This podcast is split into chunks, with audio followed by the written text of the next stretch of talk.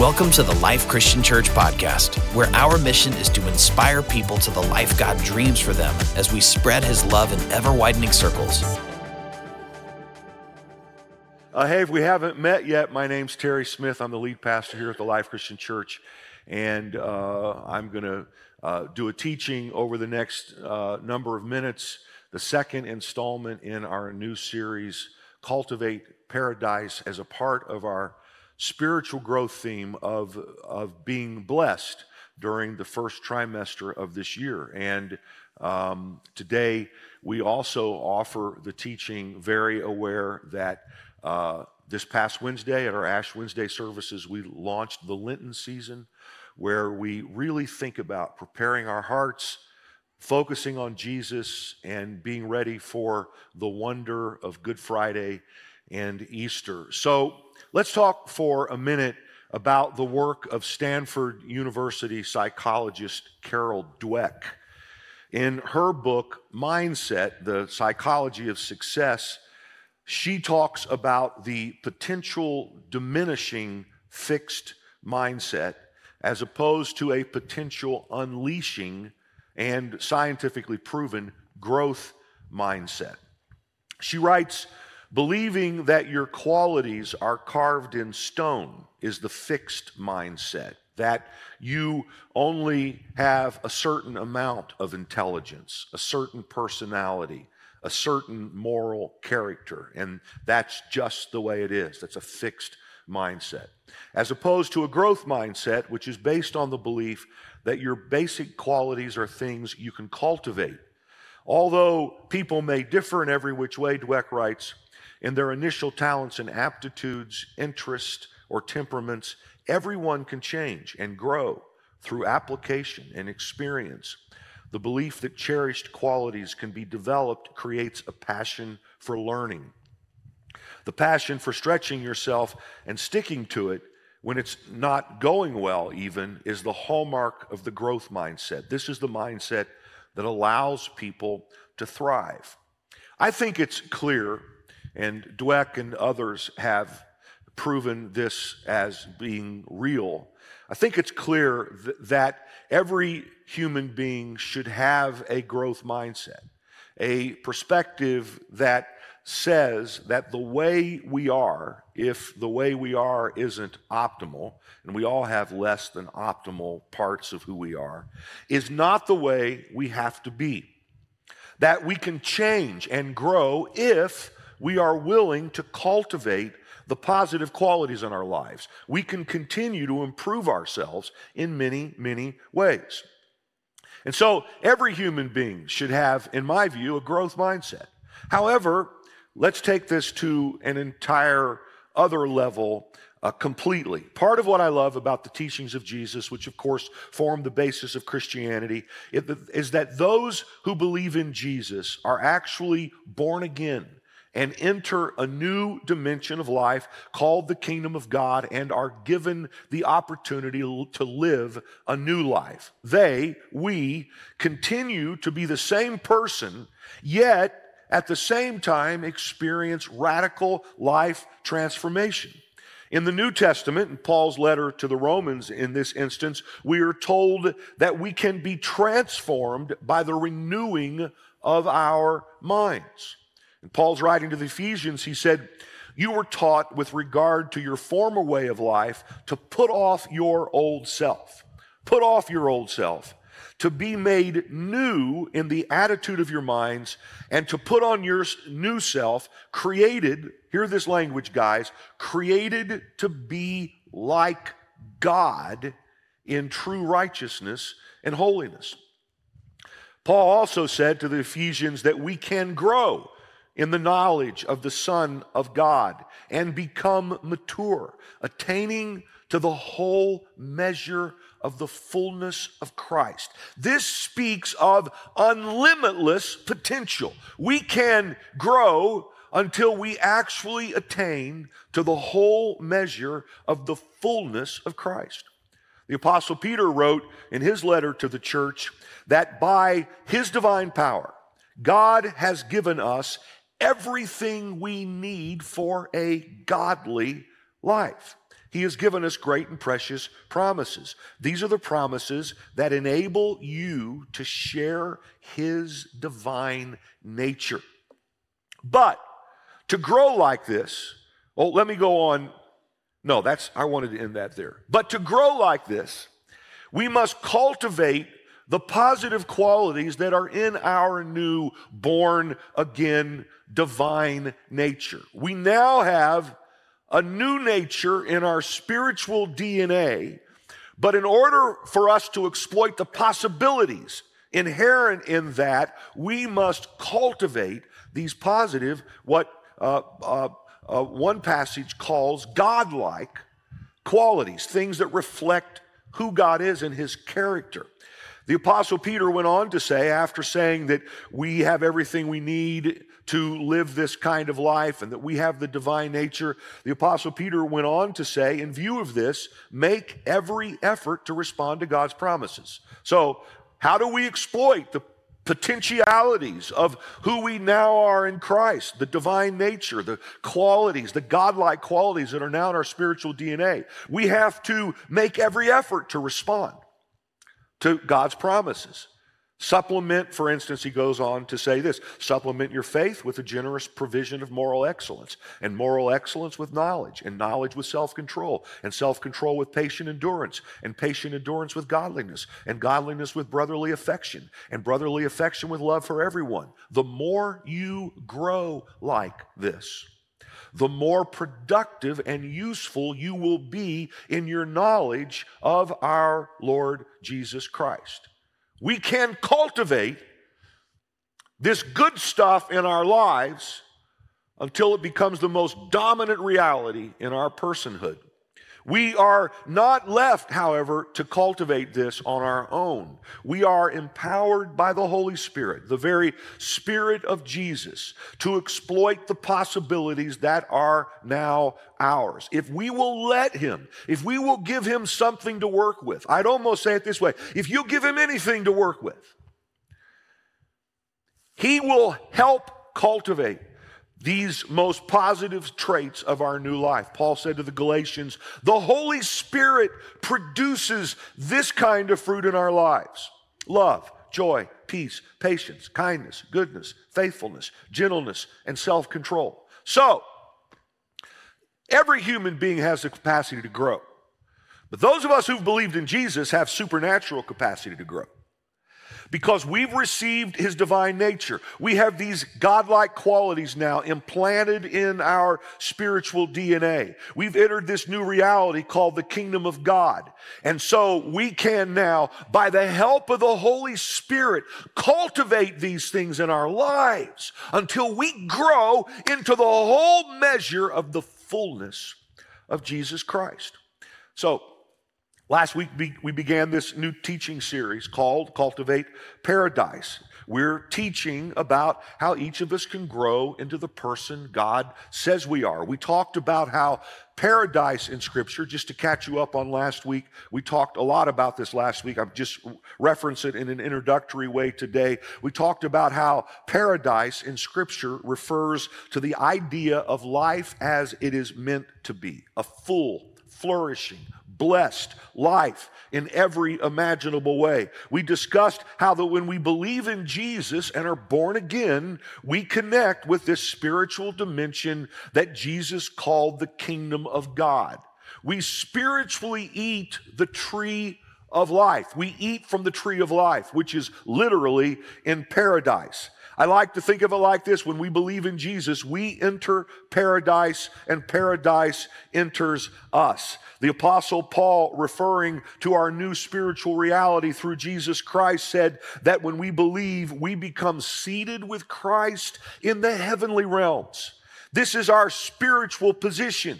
We enter paradise, paradise enters us. We connect to life as it is meant to be now and forever. This is, after all, the kind of life Jesus promised us in John chapter 10, verse 10, which we refer to every Sunday in our benediction, where Jesus said, My purpose is to give them a rich and satisfying life, real and eternal life, more and better life than they ever dreamed of. But For this new reality to be everything it is meant to be, we must cultivate it. Just as we taught last week, that just as Adam had to cultivate the Garden of Eden, paradise in the beginning, in order for it to reach its full potential, so we must cultivate this new reality in our lives in order for our lives to be everything they were meant to be. Or we could just say it like this we must grow.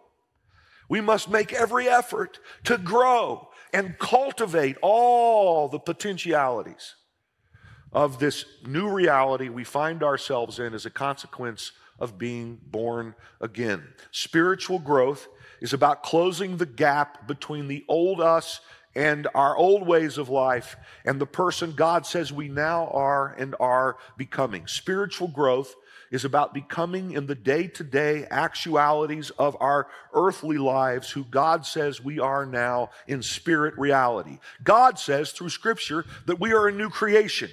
That the old us who missed the mark is dead, and the new us is created anew in Christ Jesus with the potential to live more and better life now and forever. We have to tap into that in the practicalities of our lives. Another way to talk about spiritual growth, again, as we taught last week, is to say that we become less like the fallen Adam who lost paradise in the beginning and more like the second Adam, Jesus Christ, who restored paradise through his life, death, resurrection, and ascension. Put more simply, spiritual growth for a believer and follower of Jesus is to grow to become more like Jesus where our lives are reflecting this new reality of Christ in us and our being in Christ in this new spiritual dimension called the kingdom of God. When we were born, we were born with Adam's sin in our spiritual DNA. It's called the spiritual, pardon me, the sinful nature. When we believed in Jesus, however, we were born again and we were born again with his righteousness and other godlike qualities in our new nature. We have, Peter said, now we've tapped into the divine nature. To grow spiritually, we must close the gap between the old us that was like Adam to live more like Jesus Christ. And to live like Jesus is an awesome thought. Jesus is the most fully actualized human being who ever lived. And we can grow to become more and more like him. It's amazing. People think about, you know, growing to be like Jesus. They, they think maybe that just means growing to be a nicer person. And it certainly does mean that. But Jesus wasn't just nice, he was powerful. he, you know, transformed the world around him, the world itself. When you grow to be like Jesus, it's tapping in to every positive human potential one can imagine, every positive part of human potential one can imagine. We can grow to be more like Him. And not only that, it's not a self help project, He helps us grow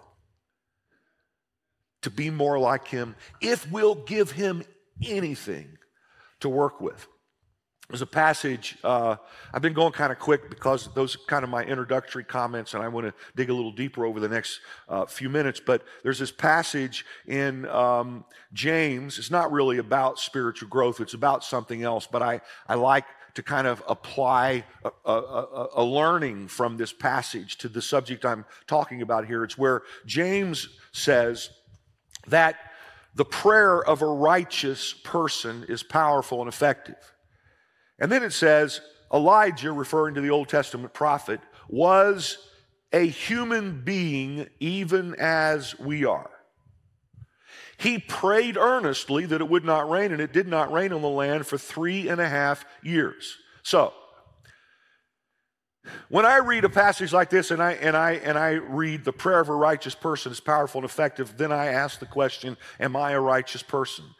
And I, I, I, I'm reminded that I am counted righteous because God said through my faith in Jesus that I become, and all of us become, the righteousness of God in Christ. So the answer to that, at least in my spiritual position, not always in my condition, which is what spiritual growth is about, is taking our position and turning it into our daily condition. At least in my spiritual position, I am counted to be righteous. I should see myself, according to the teachings of the New Testament, as God sees me. He sees me as righteous. Now, this is the new me.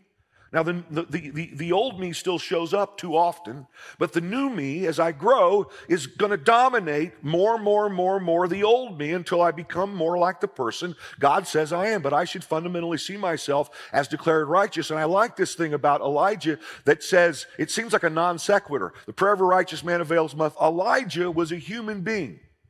He was just a human being. But when he prayed, and I won't go into the story, it's too, too, too, too much to get into right now. When he prayed, he saw supernatural results. And I love this idea that even though we're just human beings, because we're declared righteous, we should expect to see supernatural progress in our lives. We should expect the Holy Spirit can cultivate in you and me, just human beings something that goes beyond anything that we could cultivate in ourselves because we are looked at by God as his sons and daughters, people righteous in his sight, who he is at work in, making everything he wants us to be. Even in our human frailty, God can work in and through us to achieve supernatural results. Even in all of your humanity, God is at work to help you grow.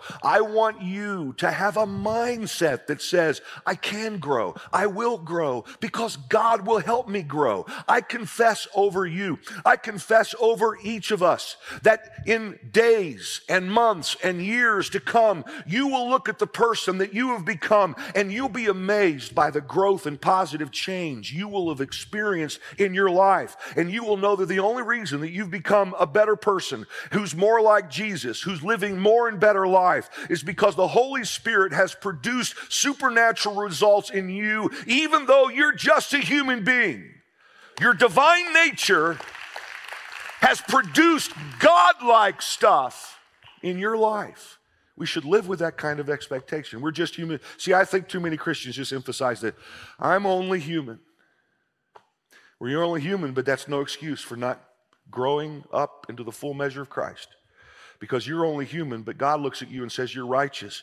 And the, the, the, the, the effort of a righteous person produces supernatural results. Okay, having said that, then, let me offer three confessions to cultivate spiritual growth. Three confessions to cultivate spiritual growth. So let's start with the I'm human part, okay?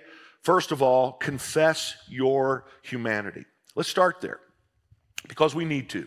Even though it's true that we now have a new nature, we know that the old sinful nature is still hanging around, battling against the new person that we are, right?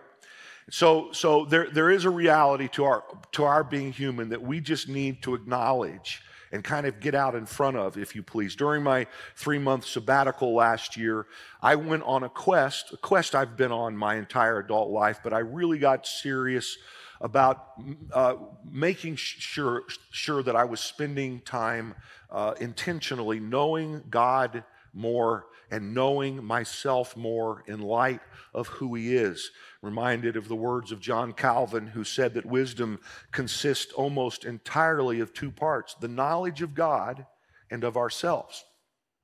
And I'm reminded of the prayer that St. Augustine prayed in, in his confessions Grant, Lord, that I may know myself, that I may know thee. One of the tools I used, recommended to me actually by several pastor friends who I respect, one of the tools I used to, to uh, at least dig into knowing myself better was a tool called the Enneagram. And I particularly uh, used uh, one resource. It's the only thing, frankly, I've ever really read at any length about the Enneagram, which is quite popular right now. But I read, I, I worked through a book and I'm continuing to refer to a book called The Enneagram A Christian Perspective by Richard Rohr, R O H R, the Franciscan priest who I've quoted a number of times from uh, this stage, and the academic Andreas Ebert. Rohr and Ebert have done extensive work on the Enneagram and maintain that its roots are found as far back as the early monasticism of the Desert Fathers and perhaps even back to pre Christian times. If you Google the Enneagram, you'll find that there are some Christians who, who question using it as a tool because they don't think that it began in Orthodox Christian thought. Rohr and Ebert believe that it did, but frankly, whether it did or not, it's a tool. And they've taken this tool and they've written about it from a Christian perspective. It's not scripture, it's just a tool. And it's a tool that I use that's really powerfully impacted my life. My desire here is not to promote the Enneagram by any stretch of the imagination, um, uh, it's to talk about the pro- a process that I've been on, is very personal to me, that hopefully will demonstrate how we need to confess that we're just human beings on one hand in our relationship with God. The Enneagram identifies nine basic personality types, or maybe said better, areas of potential and gifting, or need, the, the, the need we have to to be and conduct ourselves in certain ways in this world. Each type, each one of these nine types, though laden with positive possibility, has a corresponding temptation and a default sin. Now, I'm going to skim the surface of this. In fact, I'm going to, it's so, just so much of it. I'm not even going to skim it. I'm going to it's just barely touch on it, okay? But it's still going to take me a moment to, to talk about this process that's impacted me and to hopefully take, extract from it a principle that I hope will impact you. Um, so, part of the learning is that it's in the area of our greatest gifting that we have the root of our greatest sin the kind of the fundamental sin from which many of our other destructive behaviors flow. So, so, so it's like on one hand, you're trying to discover who God made you to be and the, and the power of the gifts or primary gift God's given you. And we all have some mixture in all of this. There's not one type. There's one type that's dominant and other types that, that, that, that, that are connected to it. But we're trying to figure out what is the, the most powerful part of who God made me to be and to know that in that there's unique temptation and there's unique sin, root sin, that is typically powerful in proportion to the power of your gift. It's like the more powerful you are in this area of your life, the more likely you are to think and act in self and other harmful ways in your life. So, the goal is to sanctify our potential and giftings. The goal is for God to be able to use the most powerful part of who we are, but to have redeemed us in our areas of weakness or what we'll call the shadow side of the power of the gift. And so, so this to happen, we have to be honest about what we discover about ourselves in this, both in terms of potential and also in terms of potential harm. Rohr, just to give you an idea of how uh, he responded to this, Rohr said that, that learning about himself through this tool was one of the three great overwhelming spiritual experiences of my life. And I can say that, that it's become a, a, very powerful spiritual experience for me. He said, I could literally feel how, how something like scales fell from my eyes, and it became clear to me in a flash what I had previously been up to. I had always done the right thing, his type is called type one, which is a need for perfection. And so Rohr says, I had always done the right thing, but for false motives. If you don't sense the whole thing as somehow humiliating, you haven't found your number. The Enneagram uncovers the games we find ourselves tangled in. So, the power of who he is is that he has this need to make everything perfect. But, but at there's a temptation there, which is to become angry because nothing is ever perfect. Anyway, he discovered that his motivations were wrong and flawed. He wrote, Every gift that we get excessively fixated on paradoxically becomes our sin. Our gift and our sin are two sides of the same coin. To meet your gift, you must, so to speak, chew, eat, and digest your sin. Eat it, taste it, feel it, let yourself be humiliated by it. If we own and take responsibility for our darkness, if we feel how it has wounded ourselves and others, how it has allowed us not to love and not be loved, if we do that, I promise that we will become alert to the other side, to our greatest gift gift, or rather the actual depth of our gift. That is why we must accept our gift in order to see our sin, and we must accept our sin in order to recognize how gifted we are. So, I love this idea that in our attempt to practice self discovery, that part of what we discover is we discover our our greatest potential, we discover the temptation that comes with it, and we discover our root sin. And I want to give you some examples. Again, I'm, I'm actually working my way to a point that I think will impact all of us. Is everybody still awake? Maybe not every. Would nudge your neighbor and say, Wake up. Because I, I think if the first crowd was any evidence that this will be meaningful to you, but it, it's going to take a couple minutes.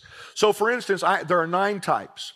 And I'm going to I'm going to again skim the first two types to give you a taste of what this is like just because it's the first two types. And then uh, just briefly mention the next uh, seven. So, type one is the need to be perfect. And let me read a little bit of what Rohr and uh, Ebert write. Ones are idealists. This is type one. Ones are idealists, motivated and driven on by longing for a true, just, and moral world. They are honest and fair and can spur others to work and mature and grow. They are often gifted teachers who strive to go forward, setting a good example. They have a hard time accepting imperfections, other people's, and above all, their own. Inside one's court is continually in session. They are their own prosecutor, defender, and judge. The conflicting voices keep nagging them. They bicker, interrupt, contradict, and correct one another. Anybody who isn't a one can hardly imagine how exhausting it is to go through this endless inner trial. Why am I talking about one? Because it's the first type. Okay? The search for perfection rules the lives of ones and is their specific temptation. The search for perfection is their temptation. Ones are always frustrated because life and people are not what they should be. Above all, ones are disappointed by their own imperfection. Anger is the root sin of ones. Ones are angry because the world is so imperfect. They're made still more aggressive by what they find in themselves. Along with the serenity of the redeemed one, ones also have other gifts once they have reached a certain degree of inner maturity. They are rational, just, and balanced. So there's this need for everything to be made perfect, to be made right. But there's this temptation to never be satisfied with anything. And then there is this sin. To be angry actually is not a sin, but if you're angry very much, you're going to sin in your anger. There's this root sin, anger, that's constantly angry at oneself and everybody around them because nothing is ever perfect unless one is redeemed and all of a sudden you're looking for a perfection perhaps to make things right, but in a way that's experienced from a peaceful, serene, I don't have to control everything place in your life. All right, here's type two the need to be needed. Again, just to demonstrate this. Twos employ their gifts for the needs of others and care for their health, nourishment, education, and welfare. They impart a measure of acceptance and appreciation that can help others believe in their own value. Twos can share generously and give their last shirt for others. The two's love of neighbor and presence, however, also has dark sides that may not be recognized at first glance. You read about a two, you're saying, wow, that's an amazing person. In fact, an example here of a redeemed two is Mother Teresa. You know, I'm, I'm going to serve others. Uh, uh, but twos desperately want to be liked and have an exaggerated need for validation. This provides a fertile soil for the sort of false pride that is the root sin of twos. Twos have a claim to being dear and helpful, and as a rule, they are convinced that they are just that. When you are with an immature two for some time, you sense that they emit a very definite, subtle energy. The actual magic formula is need me. Twos need to be used. All you have to say to a two is, I need you, and all resistance fades. Later, they go home and kick themselves for letting themselves be talked into it. Why did I let myself be exploited again? They ask. Our social network would collapse without all the twos who sacrifice themselves for the welfare of others. But they have to resist the inclination to style themselves grandly as saints and martyrs. The great temptation of twos is continually to help others and in this way to evade themselves. The root sin of twos is their pride. Pride is different from conceit or narcissism. The self perception of unredeemed twos can take on a downright messianic trait. I'm more loving and sensitive than all of you. My love will save the world. Pride makes it hard for the twos to find an unbarred access to themselves and to God. Knowledge of sin would mean becoming aware of one's own pride. Ones hide their anger, type one, hide their anger. Twos hide the fact that they are so needy. Now, Oh, one more thing. A redeemed two is very capable of love. Anyone who has the good fortune to be loved by a mature, integrated two has a tremendous beloved, a wonderful lover, and an enviable friend. And again, a positive example of a redeemed two is Mother Teresa. Now, here's the deal. As I read type one and type two, some of you saw yourself in one or the other. Typically, what happens, you saw your spouse in one or the other, and there's nudging going on, all right? Here's the point we're all a type.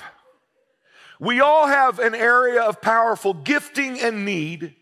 And we all have temptations associated with that to act in self destructive ways. And we all have a root sin somewhere in there that's the shadow side that, if it's not properly dealt with, is going to mess us up and keep us from all the potential of the good gifting and godlike qualities God's given us to do good in this world. You have a shadow side, not just the one or two you punched a second ago. So here, here are the other nine. I, am not going to get into these. It take weeks. Maybe someday we should actually do a series on this. Type three, the need to succeed. Temptation, efficiency at all cost, root sin, untruth or deceit. If they're not succeeding, they have a difficult time being honest about who they are and their lack of success. Type four, the need to be special, temptation and anxious striving for authenticity, root sin, envy. Type five, the need to perceive. I need to know. I need to understand. I need to be, you know, kind of prophetic in my life.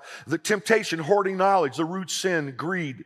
Uh, type six, the need for security. Temptation, exaggerated striving for security. Root sin, fear. Type seven, the need to avoid pain at all cost. Temptation, to be a Pollyanna. Idealism, root sin, intemperance. You're doing more than you should to try to cover your, your need to avoid pain. Type 8, the need to be against temptation, judgment, root sin, shamelessness, harsh judgment of other people that is destructive to them and ultimately to oneself. Type 9, the need to avoid temptation, belittling themselves, root sin, laziness. I don't expect, you know, any of us, I don't understand a whole lot of this, trust me, even though I've been working on this for the last almost year now, except here's what I've come to understand as I dug into who I am in this whole thing, which I won't make a public announcement about at this time. One thing that's important is, and I'm the kind of inclined to do that. I initially thought I would do that. Here's the type I am, and here's the temptation I face, and here's the sin. I've learned that sometimes things like this, discretion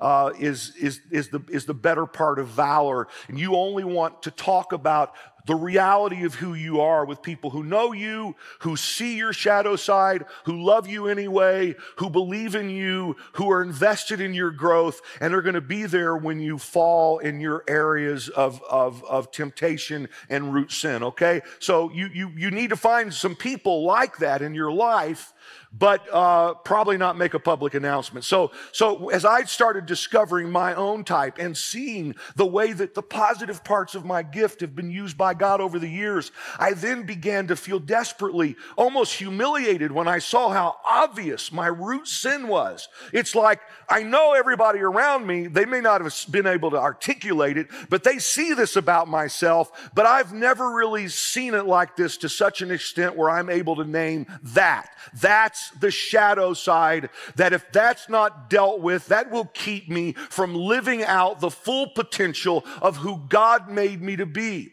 How do you take something that's in the shadow and cause it not to be in the shadow anymore? You shine light on it, right? You're honest about it. You identify it. You call it by name. You say, here's the thing that's messing me up and keeping me from becoming everything God made for me to be. You confess it. You turn from it. You start to take it head on. You start to notice it when it shows up. You're dissatisfied with that part of yourself and you say, This is a weakness. I'm not rationalizing it. I'm not minimizing it. I'm not saying it's okay. I'm saying that this, for me, when it's dealt with improperly, is a sin, and sin causes me to miss the mark and to stay away from the beauty of everything good God has in my life. You have a shadow side. I'm not the only one in the room with the shadow side.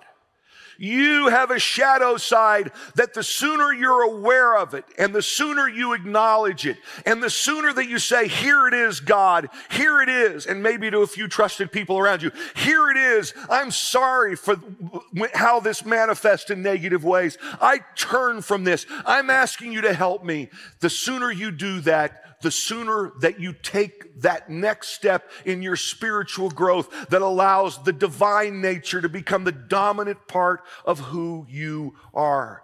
I love the way John said this. He said, If we walk in the light as he is in the light, we have fellowship with one another. Shine the light on it. Confess your humanity. This is the reality of what I struggle with. If you walk in the light as he is in the light, we have fellowship with one another, and the blood of Jesus, his son, purifies us from all sin. If we claim to be without sin, not me, we deceive ourselves, and the truth is not in us. If we confess our sins, He is faithful and just and will forgive us our sins and purify us from all unrighteousness. I believe that God is saying to us, Bring that shadow thing to me. Let me help you with it. Let's work on this together. Let's deal with the shadow side and cultivate paradise in your life. Listen, guys, an important part of spiritual growth is being willing to acknowledge our weaknesses. Now, I don't think we're supposed to live in that. I don't think that's supposed to be our focus. I'll get to that in a minute. But we have to acknowledge our weaknesses in order for the strength of God, the grace of God to show up. The apostle Paul said that God said to him, My grace is sufficient for you. My power is made perfect in weakness. Therefore, I will boast all the more gladly about my weaknesses so that Christ's power may rest on me. Get it out of the shadows. Acknowledge it as weakness. Let God's grace show up. Let him redeem you from that. And I am, you know, a work in progress, but finding tremendous liberation and being able to say, this is the thing that really is the shadow side of the gifting God has given me. Just real quickly, uh, you guys know the story of how Beethoven, uh, when he was even in his 20s, was already uh, one of the most famous composers in the world and, and maybe the greatest pianist in the world. But he began to lose his hearing. And by the time he was into his early 30s, he was on his way to being completely deaf. And at first, he raged against this weakness. And this is part of what beethoven is famous uh, about is how angry he was at this weakness. For him not a moral flaw uh, but but uh, to demonstrate the point it was it, the weakness of not being able to hear and he's a composer and a piano player and he was so angry that he'd play pianos and actually on a number of occasions according to what i've read it would actually break the piano. He'd play it so hard and so angry as he raged against his weakness and then at some point, acceptance came. And he started to understand that he couldn't hear. And he decided just to, you know, know that this was true about himself and to find ways to, to, to, to redeem this weakness into the greater whole of who he was and what he was called to be and his giftings. And he started finding ways to hear without hearing. He just devised ways to be able to hear, not literally hear, but to get sound from the vibrations uh, uh, uh, of, of, of a musical instrument. And um, I don't even understand exactly how he did all that, but he did. And then he started writing songs songs out of his imagination. He could no longer hear, so he started writing songs out of his imagination. In the final decade of his life, completely deaf, he wrote some of his greatest compositions, including the Ninth Symphony, which some would say is one of the greatest uh, pieces of music ever written. He actually conducted the ninth century, the ninth symphony, when it was uh, uh, debuted in Vienna, even though he was deaf, he stood there and conducted because he wanted to conduct it, even though he couldn't hear. Someone stood behind him who could hear and actually conducted. But when he was finished, the crowd went crazy, but he couldn't hear it because his back was turned to him. Somebody turned him around, and people started throwing their hats and their scarves in the air so that he, they could see how thrilled they were with what he had written, even though he was deaf. And, and, and, and the idea is that he wrote his greatest music when he couldn't hear because he wrote out of his imagination, meaning that, that, that he accepted his weakness and used his weakness to do something even more beautiful than anything he had done before. Can I encourage you as you become honest about your weaknesses, don't rage against them. See, part of what will happen when we get honest about ourselves is that we can get caught up in self loathing. Self loathing is not of faith. Self loathing is not helpful. Don't allow yourself to get caught up in self loathing to where you are raging against your weakness. When I see things in myself that I know are part of that shadow side, it's easy for me to, to rage against it instead of take it and confess it and offer it to God and say, God, Take this weakness and bring your grace to it. Take this weakness and use it to teach me. Take this weakness and forgive me and help me to turn. Take this weakness and help me to find a way to become redeemed so that I'm used in all the giftings you've given me in the most powerful way possible.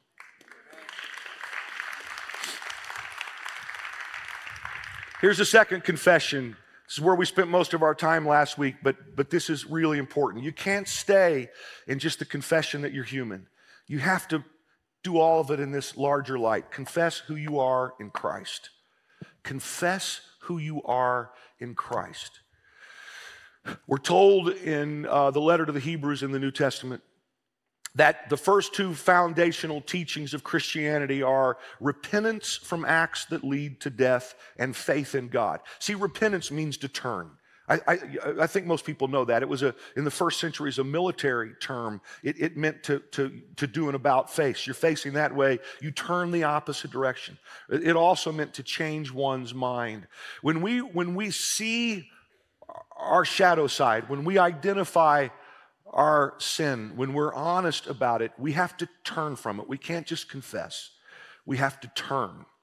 And but when we turn, we turn to faith in God. It's repentance from dead works or acts that lead to death and faith in God. We turn from sin, but we turn to God and we declare our faith in Him. We we believe that He will not only forgive us, but that He'll transform us, that He'll help us change, that He'll help us grow. Part about what we believe about God is that we are who He says we are. For instance, we're told that when we believe in Jesus, we're counted as righteous by God, that we're everything we're required to be in relationship with Him, that when God looks at us, He doesn't focus on our shadow side but rather on the fact that through faith we've been made right with Him. And it's only when we believe that that we have the kind of relationship with Him that He actually can deal with the weaknesses in our lives.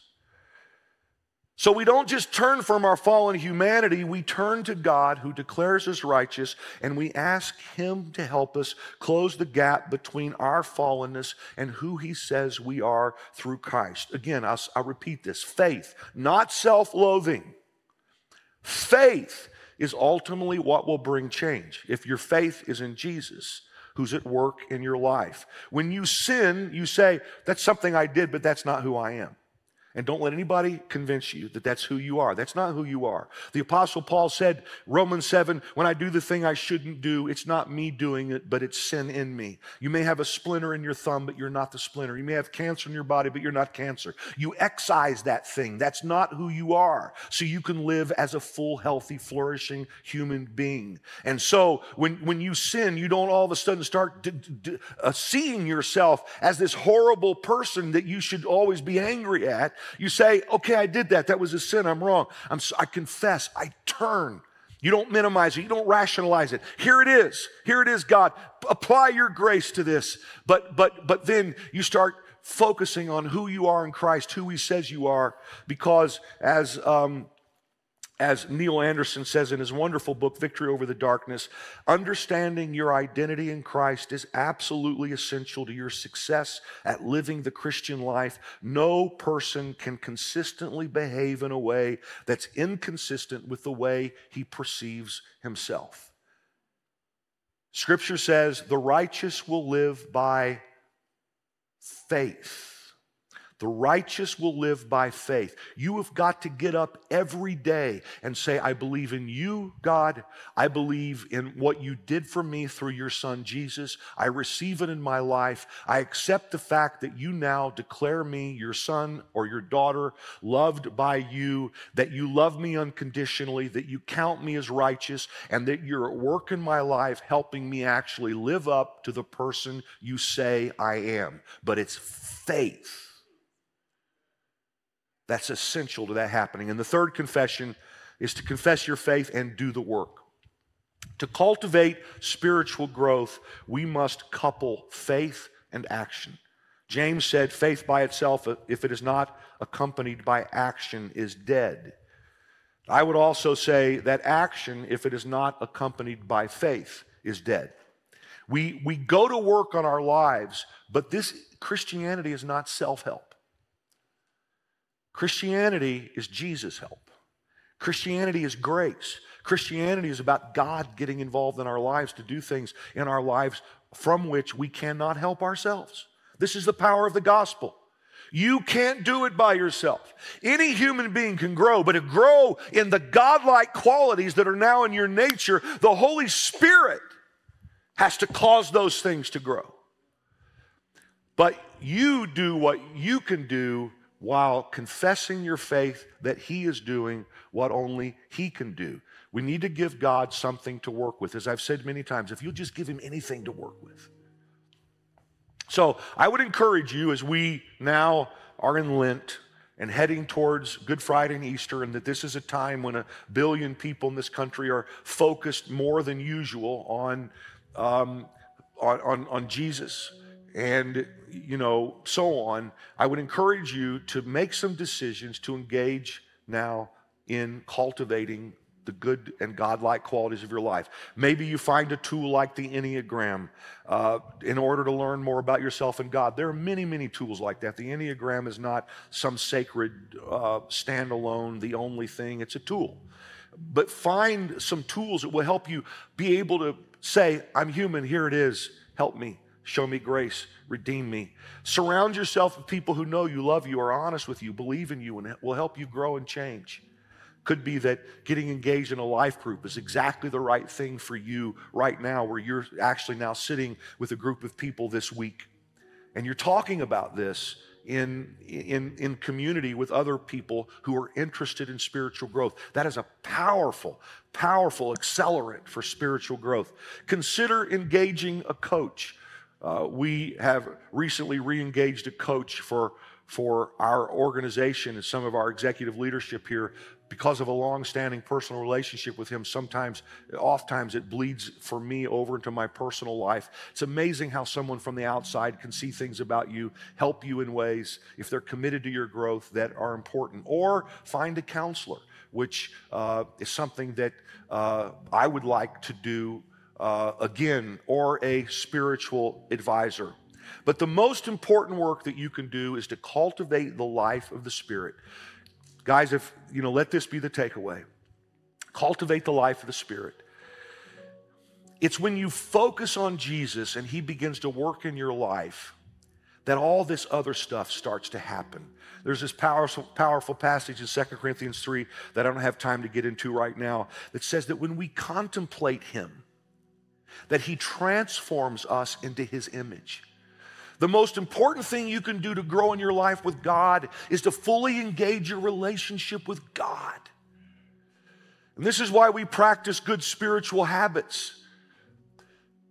Spiritual habits, spiritual disciplines are means of grace. They're things that God uses to do things in our lives that He couldn't do if we didn't do them. For instance, God could not speak to you through this message today if you hadn't practiced the spiritual discipline to show up this morning to hear it, right? So you don't earn brownie points because you showed up, but what you did is you put yourself in a position for God to work in your life. That's what happens when you get up in the morning and spend time in prayer. God doesn't say, Oh, you're a good person now. I really like you better because you prayed this morning. That's no, it's ridiculous. He says, Now that you showed up, we can talk. Right? That's why we practice fasting. We fast from something, helps us focus on, on God. That's why we, we, we practice community like in something like a life group, because God does things there that He couldn't do if we didn't do the work for Him to do His work. And so I encourage you as we begin Lent, you know, most of the time what people emphasize at Lent is it's all about what somebody's going to give up. Well, on your connection card, I'd like for you to tell me if you're planning on giving something up during Lent, which is fine, but just as much, maybe even more, I'd like for you to tell me if you're going to start something that will stimulate spiritual growth in your life. You understand what I'm saying? I don't care whether you give something up or not. That's between you and God. That's a good thing. It's a good thing to, to do that as long as you're doing it so you can focus more on God. Okay? Don't give something up if you just decide you're not eating. What don't we what do people not eat on Friday? Meat. I'm not gonna eat meat on Friday. Why? If you can't answer the question why, you're wasting your time, except maybe your car, car uh, what do you call it?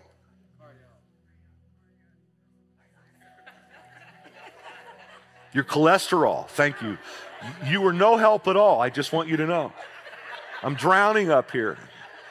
No help at all. Maybe your cholesterol will go down, but it's not going to help you grow in your life with God unless you give the thing up so you can focus on Jesus so Jesus can work in your life. So if you want to give something up for Lent, that's fantastic as long as you do it for the right reason. But I encourage you start something new for Lent. Maybe you say, I'm not going to miss a Sunday between now and Easter, or I'm going to start a small group this week for the first time in my life, for the first time in a long time, or I'm going to get up a half hour early and I'm going to pray, et cetera, et cetera, et cetera. Thank you. Would you please stand with me? I've gone longer than I should.